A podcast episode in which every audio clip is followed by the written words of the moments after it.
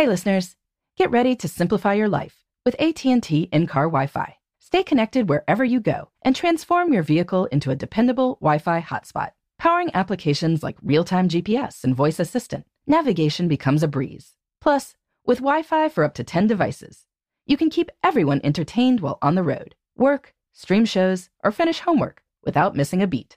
Discover the convenience for yourself and see if you're eligible for a free trial at att.com/in-car Wi-Fi. Always pay careful attention to the road and don't drive distracted. Wi-Fi hotspot intended for passenger use only when vehicle is in operation. Compatible device and vehicle required. Welcome to Before Breakfast, a production of iHeartRadio. Good morning. This is Laura. Welcome to the Before Breakfast podcast. Today's tip is to be a bit more creative in how you start your meetings, especially when you're meeting virtually. It's easy to skip the niceties or have them be meandering. A little more thought can set a much better tone. We have all been in enough virtual meetings by now to know how terribly some can go. People log in but are clearly multitasking. Worse, maybe no one is clearly in charge. There is no set objective, which means there is no way to end the meeting, except when the allotted time is up.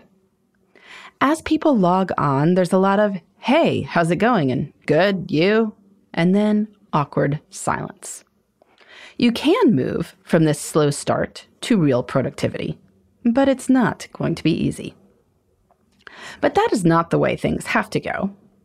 I was recently in a meeting where someone asked us all to lead off with a recent win. It was a great way to start in a positive, problem-solving frame of mind. We were all winners. Now we were just going to keep winning together. That's probably the tone you want to strike, too. Now, it doesn't have to be the recent win question. That only works if you don't work all that closely with the people you are meeting with. But it could be anything conversational, really. Ideally, it is related to, but not exactly the same, as the meeting topic. So, for instance, if you are meeting with the team that's reshaping your organization's summer internship program, everyone can talk about something that they learned at an early job. If you are setting budgets, one topic might be an interesting way any team you've worked with has saved money. Of course, it doesn't have to be strictly related. Asking for book or restaurant or podcast recommendations can be fun. Or maybe it's the place you haven't been, but would most like to visit. Doing this can help you establish common ground. Joan, if you do wind up planning that trip to Hawaii, tell me. I'll send you the itinerary my mom followed when she was there. She loved it. And, this is key, someone needs to be directing the discussion, and even more importantly, they need to make sure everyone goes around and answers in turn. Briefly and positively.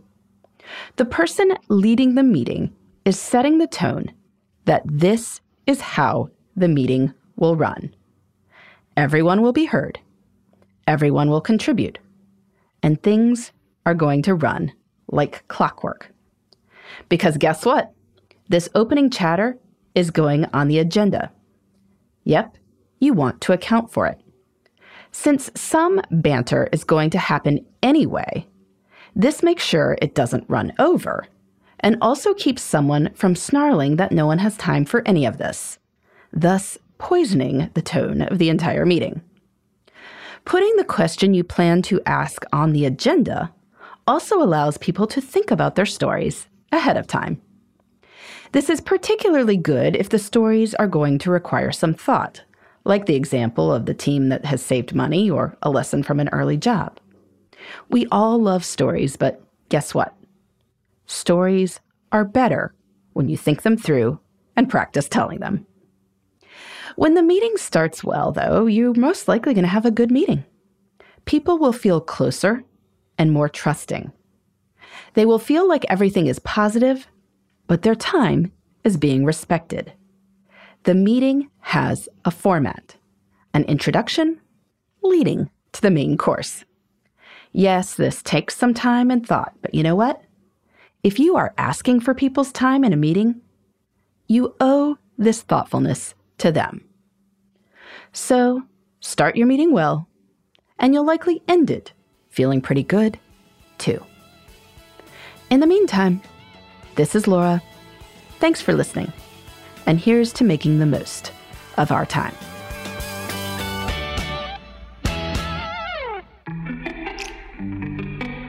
Hey, everybody. I'd love to hear from you. You can send me your tips, your questions, or anything else.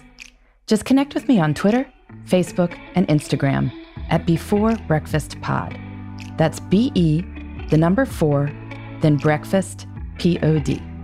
You can also shoot me an email at beforebreakfastpodcast@iheartmedia.com. That Before Breakfast is spelled out with all the letters. Thanks so much. I look forward to staying in touch.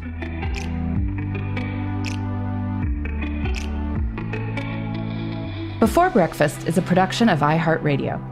For more podcasts from iHeartRadio, visit the iHeartRadio app, Apple Podcasts, or wherever you listen to your favorite shows.